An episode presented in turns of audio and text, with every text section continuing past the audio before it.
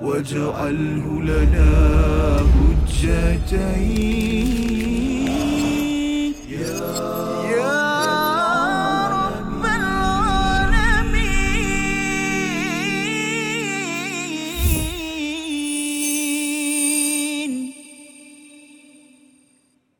أعوذ بالله من الشيطان الرجيم. بسم الله الرحمن الرحيم.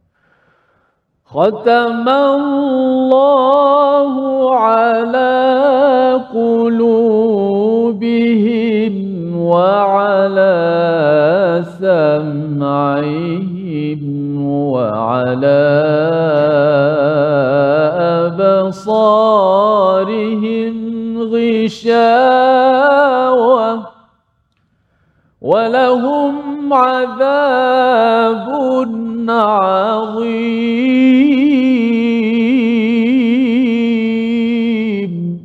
صدق الله. Assalamualaikum warahmatullahi wabarakatuh. Alhamdulillah wassalatu wassalamu ala Rasulillah wa ala alihi wa man wala syada la ilaha illallah syada Muhammadan abduhu wa rasuluhu. Allahumma salli ala sayidina Muhammad wa ala alihi wa sahbihi ajma'in. Amma ba'd. Apa khabar tuan-tuan dan puan yang dirahmati Allah sekalian? Kita bertemu dalam My Quran Time pada sesi ulang kaji pada hari ini untuk sama-sama kita melihat kepada halaman yang ketiga dan halaman yang keempat beberapa ayat daripada surah Al-Baqarah sebagai panduan kita bersama dan pada hari ini kita bersama dengan tokoh panel kita iaitu Al-Fadil Ustaz Syamsul. Apa khabar Ustaz? Alhamdulillah, wa sahlan, ya. Sihat-sihat saja. dan juga dengan Ustaz Tirmizi. Ustaz, Baik. khabar? Alhamdulillah Safa hari ini sama-sama tetamu insya-Allah. Alhamdulillah. Kaji yang ke berapa Sat? ya. Yang ke berapa dah ulang kaji kita ni? Ini yang kedua. Yang kedua. Kedua, Okey. insya-Allah yang harapnya kepada semua yang berada di studio pada hari ini terus ceria untuk sama-sama kita belajar dan mengulang kaji kepada dua halaman ya sebagaimana yang kita maklum kita akan melihat dua halaman selama enam hari kemudian pada hari Sabtu insya-Allah kita akan sama-sama mengulang kaji kepada dua halaman tersebut harapnya yang sudah menghafal boleh mengulang balik dan juga mengulang kaji kefahaman apa yang ada pada pada dua halaman berikut. Jadi mari sama-sama kita melihat kepada uh, ayat yang ke-6 ke-7 di mana apabila awal tadi Ustaz Tirmizi ada membincangkan tentang uh, ayat ataupun membacakan ayat khatamallahu ala qulubihim wa ala sam'ihim wa ala absarihim ghishawah. Ayat ini adalah satu penjelasan tentang orang-orang yang kufur di mana Allah menjanjikan kepada mereka amaran untuk azab yang azim. Walahum azabun azim. Manakala pada ayat yang ke uh, seterusnya iaitu pada ayat yang ke 11 ya ataupun kalau kita melihat kepada ayat yang ke-10 apabila orang-orang yang munafik itu Allah janjikan ataupun memberi amaran walahum azabun alim. Ya satu uh, perkataan yang sama azab tetapi ada beza pada azim dan juga alim di situ. Mari sama-sama kita telaah bersama Al-Fadhil Ustaz Samsul untuk memaknai apa beza di antara azim dan juga alim pada ayat yang ke-10 tersebut. Silakan Ustaz. Bismillahirrahmanirrahim. Assalamualaikum warahmatullahi taala wabarakatuh para penonton My Quran Time khususnya bagi sesi ulang kaji kita yang kedua ini. Sebelum daripada ni kita berbicara tentang ibarat-ibarat yang digunakan dalam Al-Quran adalah ibarat yang disebutkan sebagai ibarat yang daqiqah, yang sangat-sangat teliti pemilihan. Waktu Allah berbicara tentang azab untuk orang kafir yang kita tahu orang yang jahat juga yang bertentangan dengan apa yang telah Allah ceritakan daripada sebelum daripadanya itulah orang bertakwa. Maka selain daripada kehidupan yang bertakwa yang beriman itu adalah orang-orang yang akan dihumban ke dalam neraka Allah Subhanahu wa taala. Tetapi bila mana Allah Subhanahu wa taala nak menceritakan tentang manusia-manusia yang kufur ini, kita dapat melihat bermula daripada bicara ayat yang keenam sehinggalah yang berikutnya di situ ada dua kumpulan yang kufur. Satu kumpulan yang dikenali sebagai kufur yang tidak lagi berselindung. Secara terang nyata mereka kufur kepada Allah. Dan kumpulan yang kedua yang dikenali sebagai golongan munafik yang berselindung. Untuk orang kafir, Allah Subhanahu Wa Taala menyatakan azab mereka itu ialah azab yang azim. Tetapi untuk orang munafik, Allah menyatakan azab mereka itu ialah azab yang alim. Apa bezanya? Tuan-tuan, dalam Al-Quran, ada beberapa jenis azab yang diceritakan oleh Allah datang daripada azab api neraka. Contohnya kita dapat lihat dua daripadanya di sini.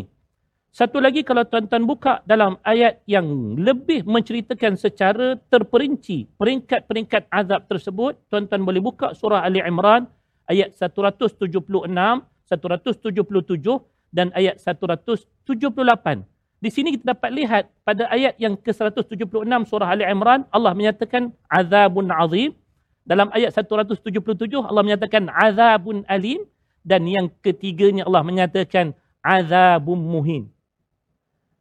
Setiap satu daripada sebutan azab ini walaupun namanya azab tetapi ianya menjelaskan level ataupun kita panggil tahap azab tersebut. Itu sebab kalau kita lihat terjemahan yang diberikan hatta apa yang ada di hadapan kita ini bila mana disebutkan tentang azim, ianya diberikan maksudnya sebagai berat. Tetapi kalau berat, walaupun ia sudah cukup menyusahkan kita, di sebalik berat itu pula diberikan apa yang dikatakan rasa yang nilu, rasa yang perit, itu lebih berbisa daripada sakit-sakit yang biasa. Contoh kita kata, kita sakit patah tulang sakit dah.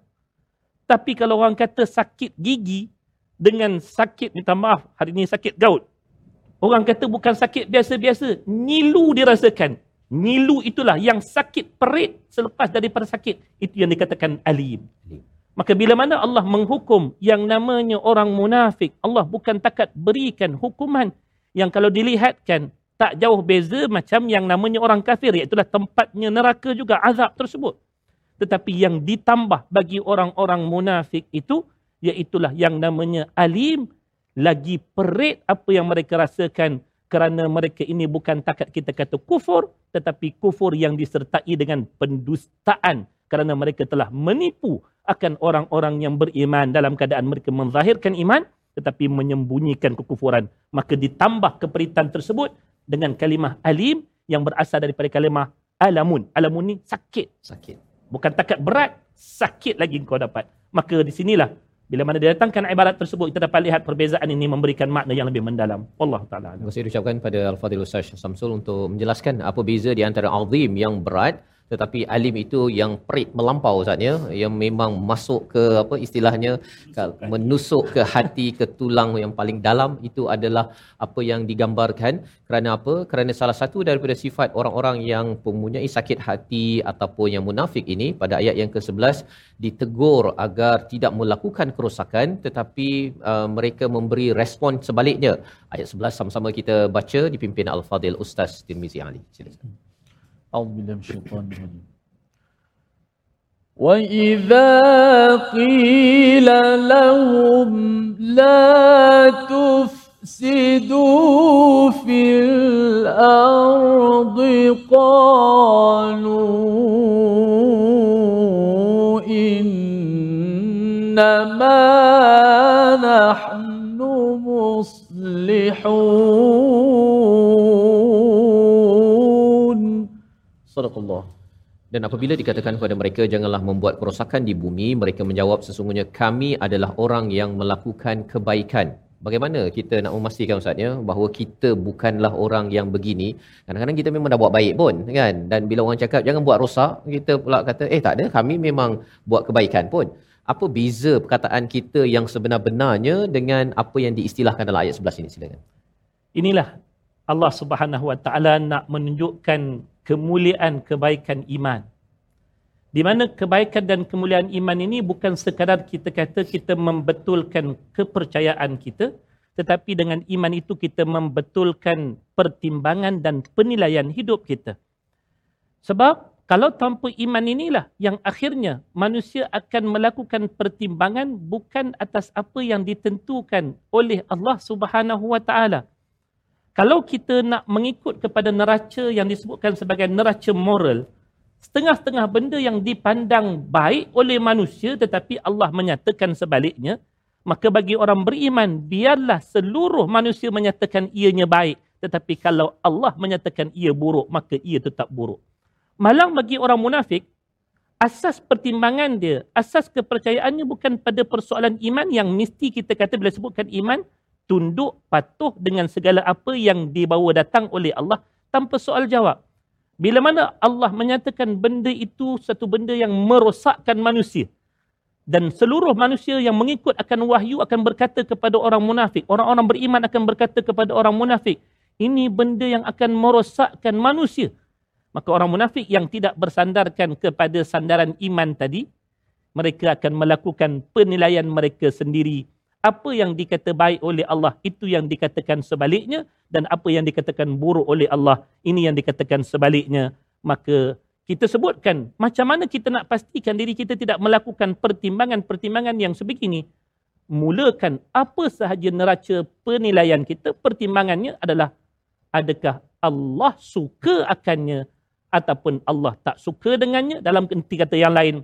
Adakah ianya adalah merupakan tuntutan iman ataupun ianya tuntutan yang sebalik daripada iman. Manusia yang meluruskan apa saja pertimbangannya dengan pertimbangan keimanan, insya-Allah dia takkan tersilap dalam membuat penilaian biidznillah taala itu adalah uh, bagaimana untuk kita memastikan penilaian kita adalah atas neraca iman Ustaz ya. Iaitu dah sudah pastinya daripada hidayah daripada al-Quran ini sendiri daripada sunnah Nabi bukannya hanya mengikut kepada hawa nafsu ataupun penilaian personal uh, yang ini bagus yang ini tak bagus.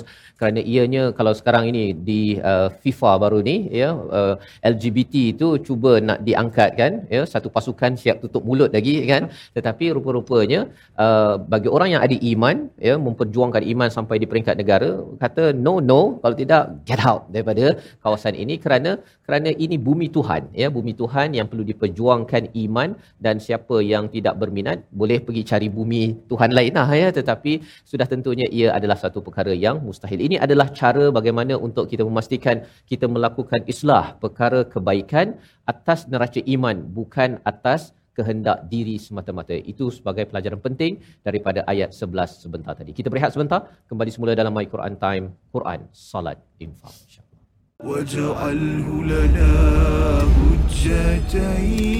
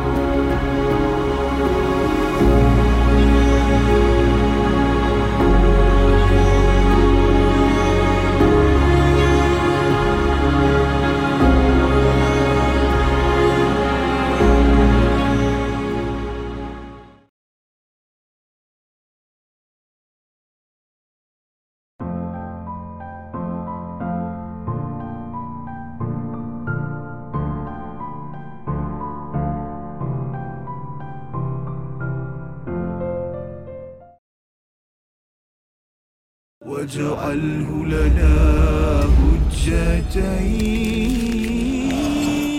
يا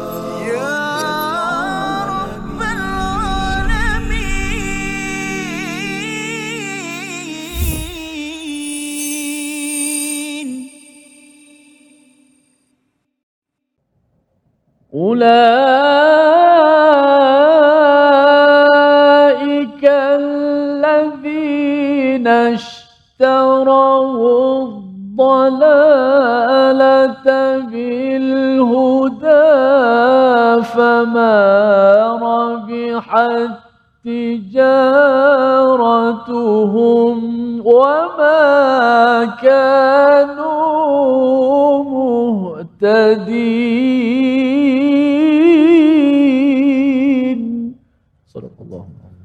Kembali kita dalam My Quran Time untuk sama-sama kita mengulang kaji halaman yang ketiga dan ke halaman yang keempat pada hari ini daripada surah Al-Baqarah. Dan sebentar tadi dalam ayat yang ke-16 Allah berfirman mereka itulah yang membeli kesesatan dengan petunjuk.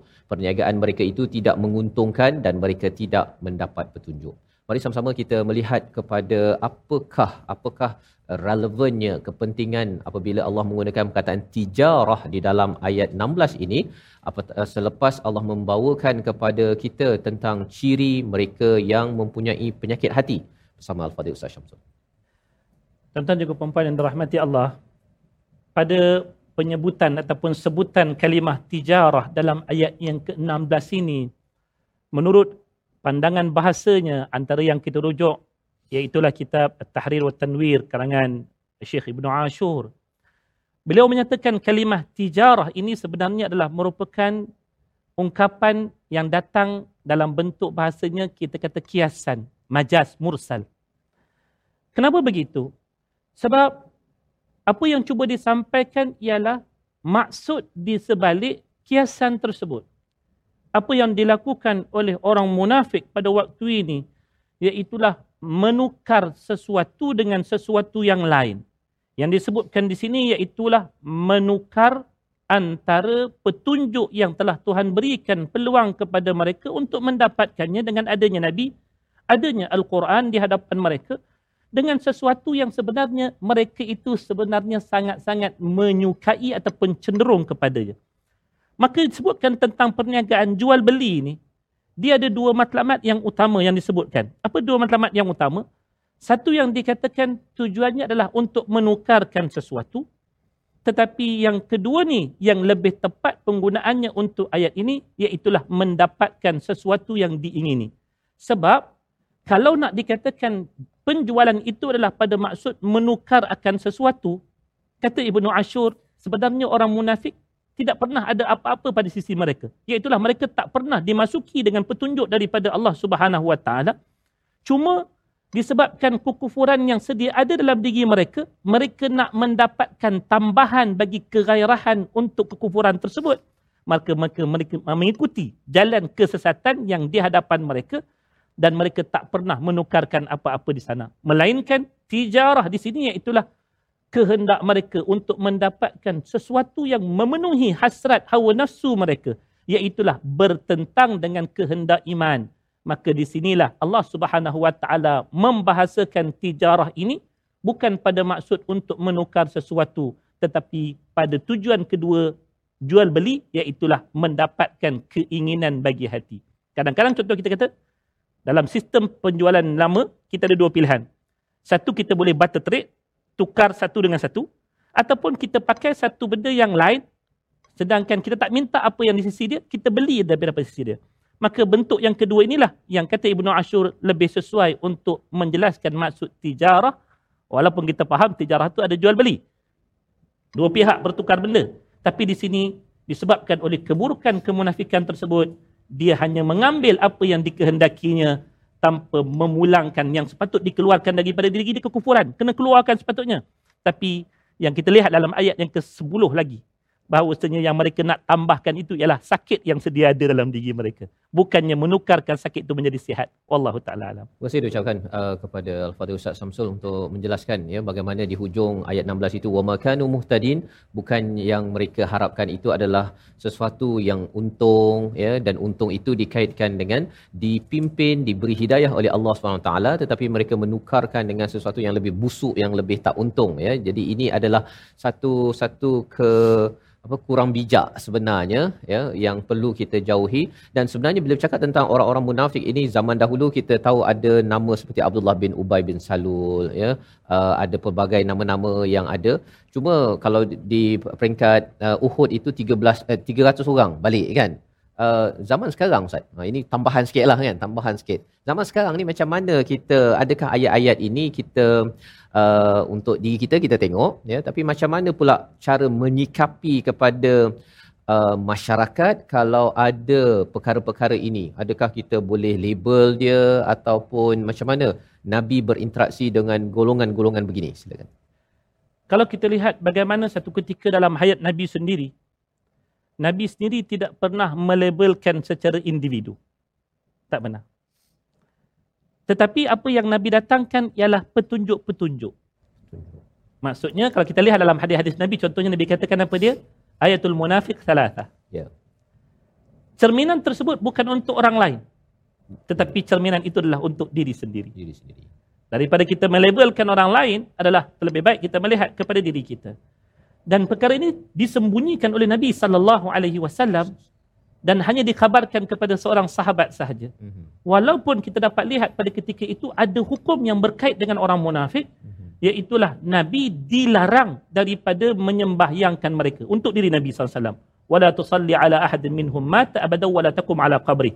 Hukum itu hanya untuk Nabi SAW dan untuk para sahabat lain dibenarkan untuk mereka menyembahyangkan tersebut. Yeah. Maka kalau kita sebutkan tentang munafik ini, ianya adalah cerminan untuk diri bukan untuk pelabelan kepada sesiapa walaupun begitu tetap sahaja sikap kita terhadap mereka kena ada dipanggil kewaspadaan terhadap pengkhianatan yang mungkin berlaku, terhadap kita panggil ketidakjujuran yang mungkin akan berlaku, walaupun cerminan asal untuk diri kita, tetapi kesedaran ataupun kita panggil penjagaan diri kita, kesiapsiagaan diri kita daripada ancaman-ancaman yang mungkin akan datang daripada pihak ini sentiasa kena ada. Tapi untuk nak cop individu, tidak begitu. tidak boleh ya. Jadi itu adalah uh, antara sunnah nabi yang perlu kita fahami Ustaz ya pasal bila kita baca ayat-ayat ini oh dia mudah aja ya saya ada bercakap dengan seorang yang dia kata bahawa oh ini ada kaitan dengan ada satu kumpulan ya dia berjumpa dengan kumpulan yang lain untuk uh, Uh, dia dia cakap tentang orang Islam ya tetapi dia kata pada ayat yang 14 itu uh, wa idza khalau ila syayatinihim uh, rupanya orang yang tak segeng dengan dia itu adalah uh, syayatinihim dan label-label itu adalah label-label yang tidak pun bertepatan dengan sunnah Nabi sallallahu alaihi wasallam untuk sama-sama kita waspadai. Kita baca adalah untuk melihat diri kita sendiri. Uh, kita boleh berwaspada dengan orang lain tetapi bukanlah orang lain tu 100% munafik yang kita boleh pastikan kerana kerana mungkin juga dia sudah berubah ada pada zaman uh, Nabi yang dia sudah bertaubat dan kembali kepada jalan hidayah yang yang benar. Jadi itu pelajaran daripada ayat yang ke-16 sebentar tadi. Kita ada 13 ayat berkaitan dengan ciri-ciri munafik yang dinyatakan pada surah Al-Baqarah. Kita berehat sebentar, kembali semula selepas ini untuk sama-sama melihat perumpamaan-perumpamaan yang Allah berikan. Ada dua perumpamaan pada ayat 17 dan pada ayat yang ke-19 disambung pada ayat 20.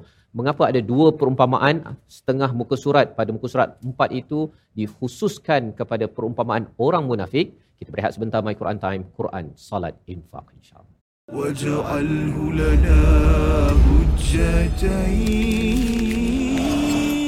Ya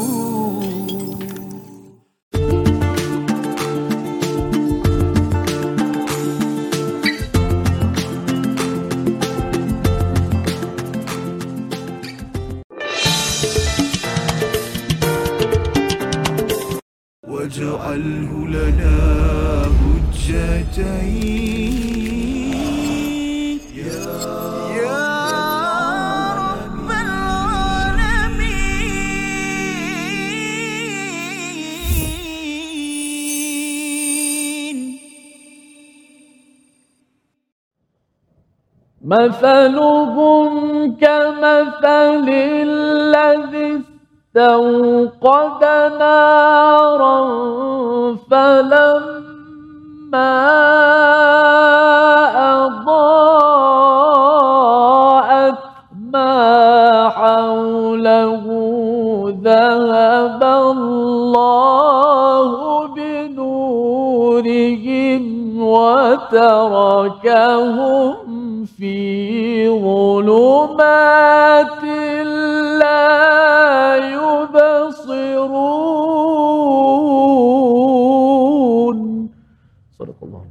Surah Al-Azim ayat yang ke-17 daripada surah Al-Baqarah. Perumpamaan bagi mereka adalah seperti orang-orang yang menyalakan api. Setelah menerangi sekelilingnya Allah menghilangkan cahaya yang menyinari mereka dan membiarkan mereka dalam kegelapan tidak dapat melihat. Dalam ayat ini sebagai satu perumpamaan daripada Allah Subhanahu Taala berkaitan dengan golongan munafik orang-orang yang sakit ada penyakit dalam hatinya. Dan pada ayat yang ke-19 dibawakan satu lagi perumpamaan Terus kita bersama Al-Fadhil Ustaz Syamsul untuk menjelaskan apa beza di antara ayat 17 Ustaz ya dan ayat 19 ini dua perumpamaan kita tahu perumpamaan ini berfikir aras amat-amat tinggi perlukan daya fikir yang kritikal tapi kita serahkan kepada Ustaz Syamsul. Inilah kehebatan Al-Quran, penjelasan yang diberikan oleh Al-Quran bukan hanya satu bentuk. Kalau kita lihat daripada ayat yang ke-8 sampai kepada ayat yang ke-16, kesemua daripada penjelasan tersebut berbentuk penyataan-penyataan. Tetapi setengah daripada manusia, mereka ni tak sampai kepada diri mereka sesuatu melainkan ditunjukkan dalam bentuk yang boleh dilihat dengan mata kepala. Maka lantaran itulah Al-Quran tak kala mana nak mensifatkan tentang sifat orang munafik ini, Allah mendatangkan bentuk kedua pada mensifatkan mereka ini dalam bentuk kiasan. Pilihan Allah bagi bentuk kiasan ini, Allah datangkan dalam dua bentuk. Yang pertama disebutkan sebagai nyalaan api. Mhm. Dan disebutkan tentang nyalaan api, yang dimaksudkan dengan nyalaan api ini, ianya adalah mewakili diri Nabi sallallahu alaihi wasallam yang ditampilkan bukan api tersebut tetapi cahaya yang terhasil daripada api tersebut ianya dinisbahkan kepada diri Nabi saat Nabi sallallahu alaihi wasallam datang kepada mereka dan di waktu itu sebenarnya masyarakat Arab dan juga yang lain-lain daripadanya sangat-sangat berharap seseorang yang dapat menunjukkan kepada mereka jalan yang terang daripada jalan yang gelap tadi. Malangnya, bila mana cahaya itu datang, Nabi SAW itu datang dengan apa yang sebenarnya mereka sendiri telah memulakan nyalaan tersebut yang menghasilkan terang tersebut itulah harapan mereka supaya mereka diterangi akhirnya tak kala mana mereka menolak akan hadirnya cahaya tersebut Allah Subhanahu wa taala menghilangkan cahaya tersebut daripada diri mereka. Yang menariknya tuan-tuan, waktu Allah ceritakan tentang yang menyalakan api, Allah ceritakan seorang. Istauqada nara, yang buat kerja seorang. Tapi waktu ketika mana Allah ceritakan tentang dihilangkan cahaya, Allah sebutkan dengan dihilangkan cahaya mereka. Ditukarkan daripada ganti nama seorang kepada ganti nama yang ramai. Menunjukkan bahawasanya perlakuan nifak ini dia tidak lakukan oleh seorang-seorang tapi dilakukan secara beramai-ramai. Wala'iyadzubillah. Itu yang berlaku seperti mana yang Ustaz Fazrul cerita tadi dalam peperangan Uhud. Sampai 300 orang menarik diri daripada menyertai Ya, perjuangan Nabi ya, sallallahu alaihi wasallam. Eh? saling mempengaruhi. tak? Saling mempengaruhi. Tapi yang keduanya juga tak kurang menarik. Iaitulah perumpamaan yang kedua didatangkan dalam bentuk hujan. Hujan kita faham sesuatu yang mendatangkan manfaat. Kerana pada ketika mana hidup masyarakat dengan jahiliahnya, apa yang dilihat itu manfaatnya terlalu kecil ataupun hampir tiada. Bahkan merosakkan hidup mereka dengan pelakuan-pelakuan yang buruk. Buruk. Lalu mereka mengharapkan di sana adanya petunjuk ilmu, petunjuk Islam, petunjuk Al-Quran yang diturunkan dengan ibaratnya iaitulah ibarat hujan. Hmm. Dan daripada ibarat hujan inilah, bila mana hujan datang, kita tidak boleh hanya menerima manfaat itu daripada satu sudut sahaja. Yang kita terpaksa menerima dengan datangnya hujan, iaitulah mendungnya. Yang terpaksa kita terima dengan hujan tersebut adalah dengan guruh petirnya. Ini adalah package bagi hujan. Macam itulah juga bila mana Allah bawa datang Al-Quran, Allah bawa datang ilmu. Kita tidak boleh mengharapkan semata-mata sesuatu yang menyenangkan jiwa kita sahaja. Saya cuma nak pilih ayat-ayat tentang syurga saja. Ayat tentang neraka saya tak nak. Saya nak cuba pilih benda-benda yang saya diharuskan saja. Benda yang haram saya tak nak dengar. Tetapi Al-Quran, dia datang dengan keseluruhan package-nya. Benda yang baik, yang mendatangkan manfaat, maka dikhabarkan dalam bentuk perintah. Benda yang mendatangkan mudarat, maka itulah yang dihalang daripada umat manusia. Sedangkan yang namanya orang munafik, benda-benda yang inilah yang dia tak nak menerima secara package keseluruhannya. Datangnya guruh kilat yang membentak jiwa mereka daripada mendapatkan apa yang mereka nak akibat daripada terhalang dengan apa yang telah diharamkan oleh Allah, mereka tolak. Asal-asal minta hujan, hujan turun, dia tolak hujan. Maka di sinilah Allah Subhanahu Wa Taala menjelaskan bahawasanya bila mana mereka menolak akan apa yang Allah berikan daripada manfaat. Bayangkanlah kalau seseorang itu menolak manfaat daripada diri dia. Maka pada ketika itulah selayaknya mereka itu dihilangkan keseluruhan manfaat dirinya dengan Allah kata apa dia? La dhahaba bisam'ihim wa absarihim. Kalau orang jenis tak reti nak menghargai sesuatu kebaikan, alangkah baiknya mereka itu dihilangkan langsung pendengaran mereka, dihilangkan penglihatan. Sebab kalaupun adanya penglihatan, adanya pendengaran tetapi tidak boleh dimanfaatkan dengan apa yang mereka terima pada masa tersebut, ia tak ubah seperti mana yang dibahasakan ibarat kera mendapat bunga. Maka pada ketika itu tak bermanfaat hidup mereka. Dan kesudahannya Allah Subhanahu Wa Taala menyatakan bahawasanya apa yang berlaku ini daripada penolakan tersebut, daripada turunnya manfaat iman, turunnya manfaat Quran, turunnya manfaat ilmu, turun datangnya Nabi sallallahu alaihi wasallam, Allah yang sebenarnya berkuasa untuk nak merubah mana-mana jiwa manusia tetapi kesemuanya kita tahu adalah berjalan dengan sebab-sebab yang datang daripada usaha manusia itu sendiri. Bagaimana turunnya hujan kalau kita melakukan pencemaran maka akan terhasil kalaupun hujan hujan yang beresid yang akan membinasakan kita. Kalaupun datangnya api yang kita harapkan cahayanya tapi kalau kita jenis perosak terbakar rumah kita. Maka keseluruhannya ini kita kata kita kena tunduk bawah kekuasaan Allah Subhanahu Wa Taala sama ada pada api yang kita hidupkan itu ketetapannya adalah jangan sampai memudaratkan diri kita dan pada hujan yang diharapkan pastilah langkahan-langkahan untuk mendapatkan hujan yang memberikan manfaat daripada rahmat Allah dan juga kebaikan hujan itu sendiri tindakan-tindakan sebelum daripada itu mestilah dipastikan bertepatan dengan sebab datangnya hujan yang baik datangnya api yang memberikan cahaya yang sebenar. Wallahu taala alam. Terima kasih diucapkan pada Al-Fadhil Ustaz Samsul untuk menjelaskan apa beza di antara perumpamaan pada ayat yang ke-17 dan pada ayat yang ke-19 malah ayat yang ke-19 itu bersambung pada ayat yang ke-20. Mari sama-sama kita baca ayat yang ke-20 ini dipimpin Al-Fadhil Ustaz Tirmizi untuk kita mengambil sedikit ya uh, iktibar kalau di hujung ayat 19 itu wallahu muhaitum bil kafirin dan di hujung ayat 20 itu innallaha ala kulli syai'in qadir apa peringatan besar untuk kita sama-sama maknai tapi kita baca dahulu ayat 20 bersama Al-Fadhil Ustaz Tirmizi. Minasyaitanir يكاد البرق يخطف أبصارهم. كلما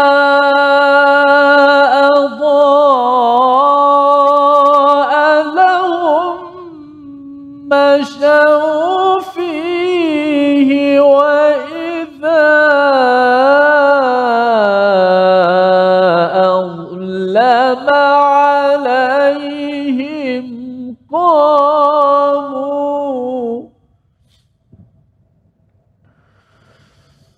ولو شاء الله لذهب بسمعهم وأبصارهم. إن الله على كل شيء قدير.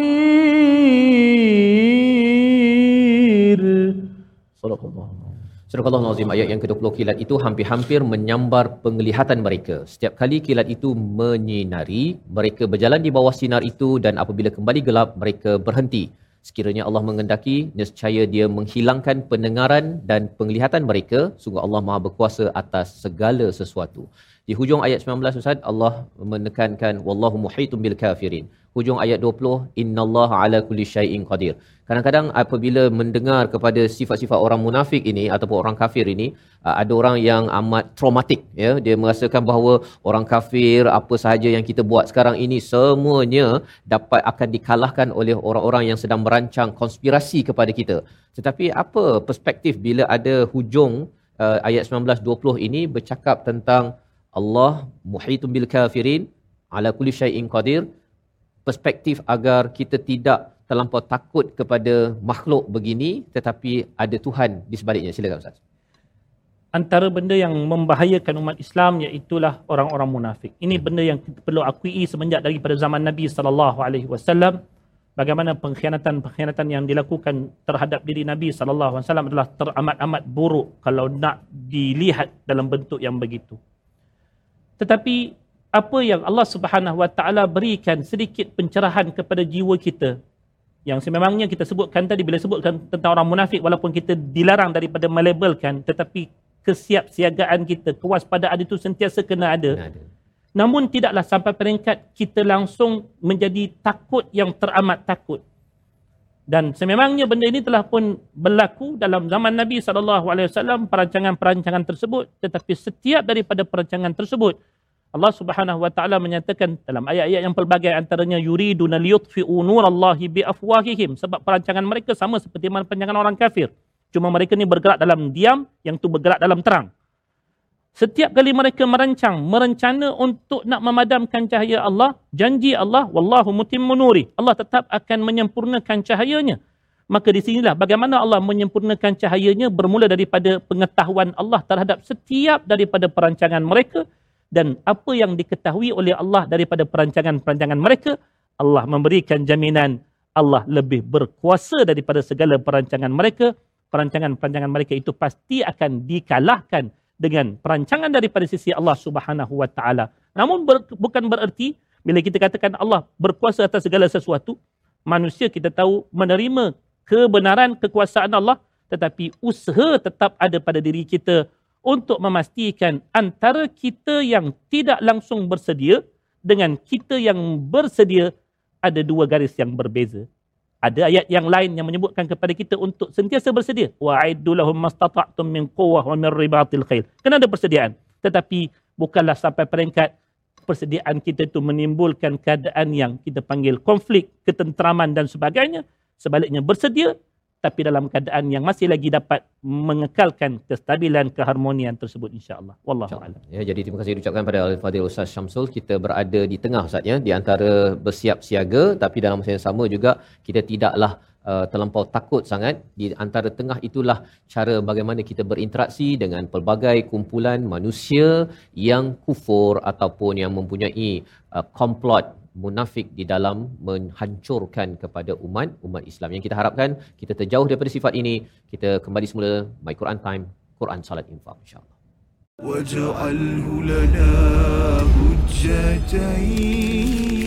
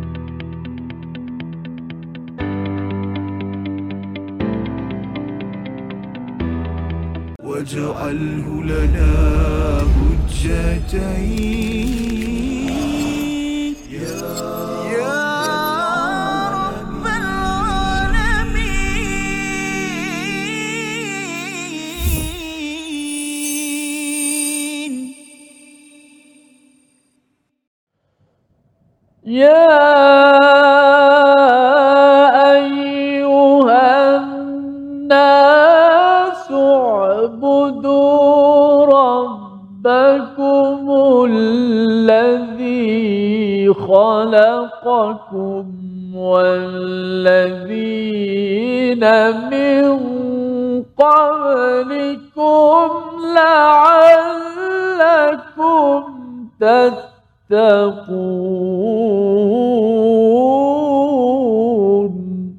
صدق الله العظيم Surah Al-Azim ayat yang ke-21 daripada surah Al-Baqarah Wahai manusia sembahlah Tuhanmu yang telah menciptakan kamu dan orang-orang yang sebelum kamu agar kamu bertakwa. Dalam ayat yang ke-21 ini kesimpulan ataupun ayat yang hadir selepas 20 ayat di dalam surah Al-Baqarah bercerita tentang tiga kategori manusia, mereka yang bertakwa, mereka yang kufur dan mereka yang munafik yang mempunyai penyakit di dalam hati mereka. Ayat 21 apakah kepentingannya, apakah mesej penting untuk sama-sama kita maknai? Kita mendengar daripada Ustaz Syamsul. Tuan-tuan juga bapa yang dirahmati Allah, inilah merupakan ayat yang pertama yang terkandung di sana seruan. Ini ayat pertama dalam turutan ayat-ayat Al-Quran bermula daripada surah Al-Fatihah, ayat yang mengandungi seruan dan juga suruhan. Seruan. Perintah pertama yang terkandung dalam turutan ayat-ayat Al-Quran inilah perintah yang pertamanya. Yang menariknya bila mana ianya menggunakan lafaz ya ayuhan nas. Sedangkan antara norma biasa surah-surah madaniyah ianya menggunakan seruan ya ayyuhalladzina amanu. Maka kalau kita lihat antara manfaat yang kita perolehi daripada penggunaan ya ayyuhan nas pada ayat-ayat madaniyah selepas daripada penceritaan jenis-jenis manusia yang ada. Di sana ada manusia yang bertakwa, di sana ada manusia yang kafir dan di sana ada manusia yang kufur. Maka kalau kita lihat apa yang disebutkan antaranya, disebutkan kelebihannya iaitulah untuk menunjukkan tentang rahmat Allah Subhanahu wa taala. Walaupun Allah mengetahui tentang setiap daripada manusia, ada yang manusia yang beriman dan bertakwa, adanya manusia yang kafir dan adanya manusia munafik tetapi seruan Allah Subhanahu wa taala untuk manusia itu kembali kepada Allah Subhanahu wa taala dengan meninggalkan segala bentuk kekufuran dan juga kemunafikan yang telah mereka lakukan tetap diserukan untuk sekalian manusia bukan hanya untuk orang beriman. Sedangkan kita tahu yang hanya menyembah Allah hanyalah orang beriman. Yang hanya mentaati Allah hanyalah orang beriman. Tetapi kehendak Allah itu bila mana Allah tujukan dengan ya ayuhan nas wahai sekalian manusia tetap di sana adanya harapan agar seluruh jenis manusia tanpa mengira siapakah mereka di waktu itu sama ada mereka pada ketika itu sedia beriman dan bertakwa ataupun mereka itu masih lagi dalam kekufuran ataupun mereka itu masih lagi dalam kemunafikan. Untuk kembali menyembah Tuhan yang esa mengikhlaskan sembahan hanya untuk dia. Kerana inilah kehendak Allah yang sebenar dan Allah juga ingin menjelaskan bahawa dia sama sekali tidak meredai apa yang selain daripada mengadakan sembahan selain daripadanya. Dan inilah yang akhirnya menjadi intipati dakwah bagi Nabi sallallahu alaihi wasallam. Bahawasanya seruan ajaran Nabi apa yang Nabi sallallahu alaihi wasallam dakwahkan kepada masyarakatnya tidak hanya tertumpu kepada umat Islam semata-mata tetapi dakwah itu menjadi dakwah yang menyeluruh kepada semua. Syumul untuk semua. Tak kiralah sama ada pada ketika itu Allah awak menjadi musuh bagi Nabi. Sama ada awak menjadi kawan ataupun sekurang-kurangnya awak menjadi sekutu. Kesemua daripada ketika itu sama-sama diajak untuk menyeru atau diseru menyembah akan Allah kerana inilah merupakan dakwah para anbiya walaqad ba'athna fi kulli ummatin rasula an ya'budullaha wajtanibut taghut. Lantaran itulah pada ayat ni Allah memulakan dengan ya ayuhan nas. Kenapa tak dimulakan dengan ya ayyuhallazi seperti mana kebanyakan ayat-ayat dalam ayat-ayat madaniyah kan? Maka manfaatnya ialah supaya kita juga faham bahawa suran dakwah ini jangan lihat letakkan terlebih dahulu pelebelan-pelebelan yang awal. Kafir ke munafik ke beriman ke tak tapi kita sampai apa yang dihasratkan oleh al-Quran untuk sampai kepada seluruh jiwa masyarakat.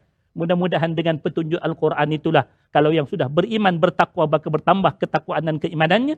Kalau mereka itu sedang kufur maka mereka akan memilih jalan al-Quran kalau mereka itu dalam kalangan orang munafik mereka kembali bertaubat dan mengikuti ajaran al-Quran insya-Allah. Wallahu taala alam. Masyaallah itu adalah uh, pelajaran yang besar daripada ayat yang ke-21 sebentar tadi ustaz ya. Maksudnya bila Allah menyeru wahai manusia uh, ia sebagai satu tanda kasih sayang daripada Allah dan itu jugalah uh, semangat yang perlu ada dalam diri kita ya. Walaupun mungkin ada macam-macam jenis orang ustaz ya di sekeliling kita tetapi kita perlu melangkau daripada segala sifat-sifat mereka itu kerana mereka adalah manusia yang perlu diseru kepada kepada pengabdian kepada Allah Subhanahu Wa Taala. Dan kalau katakan ustaz beritahu tadi ya kalau mereka dah baik makin baik. Kalau yang tak baik pun dia rasa eh ada orang panggil dengan kasih sayang berbanding dengan marah-marah ataupun tidak uh, tidak mengendahkan ataupun terus memusuhi tidak mengang, uh, mengajak mereka kepada mengabdikan diri kepada Allah Subhanahu Wa Taala. Ini yang kita tengok kalau baru ni di uh, apa di FIFA Ustaz ya. Uh, saya banyak kali cakap pasal FIFA ni kan pasal dia sebagai satu contoh kan yeah. bagaimana bila ada orang macam-macam yang masuk ke Qatar tetapi peluang untuk menyampaikan seruan mengabdikan diri kepada Allah Subhanahu Wa Taala. Jadi ayat yang terakhir yang kita nak baca sekali lagi ayat yang ke-23 sebagai satu renungan akhir sebelum kita melabuhkan tirai bersama Ustaz Tirmizi. Baik. Auzubillahi minasyaitanir وإن كنتم في ريب مما نزلنا على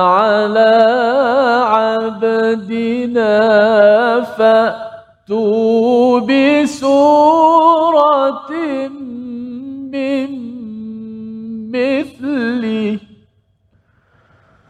فأتوا بسورة من مثله ودعوا شهداءكم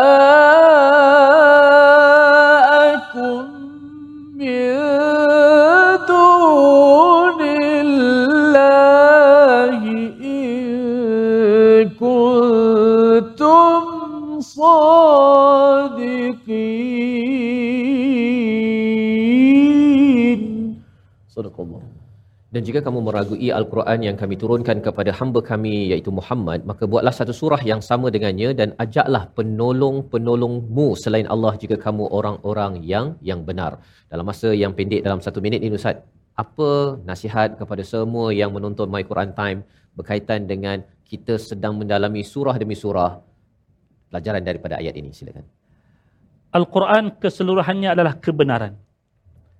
Dan kebenaran ini telah pun dinyatakan oleh Allah Subhanahu Wa Taala dalam dua bentuk yang utama. Satu yang namanya bahasa penyataan. Semua dijelaskan oleh Allah Subhanahu Wa Taala sama ada menerusi penyataan yang biasa ataupun penyataan dalam bentuk perbandingan. Tetapi hebatnya kebenaran Al-Quran ini iaitulah diterangkan kebenaran itu dalam bahasa kedua yang lebih ampuh iaitulah menyediakan ruangan bagi siapa yang cuba untuk kontra dengannya menyahut akan cabarannya untuk membuktikan di sebalik apa yang disangkakan tidak benar tadi sila datangkan keterangan kamu. Kalau mana-mana kebenaran yang di dunia ini boleh didatangkan dalam dua bentuk ini maka kebenaran itu adalah sesuatu kebenaran yang dikatakan sebagai absolute truth. Satu kebenaran yang mutlak yang takkan boleh lagi disangkal. Mana-mana kebenaran yang boleh disangkal, maka dia takkan dapat kebenaran mutlak.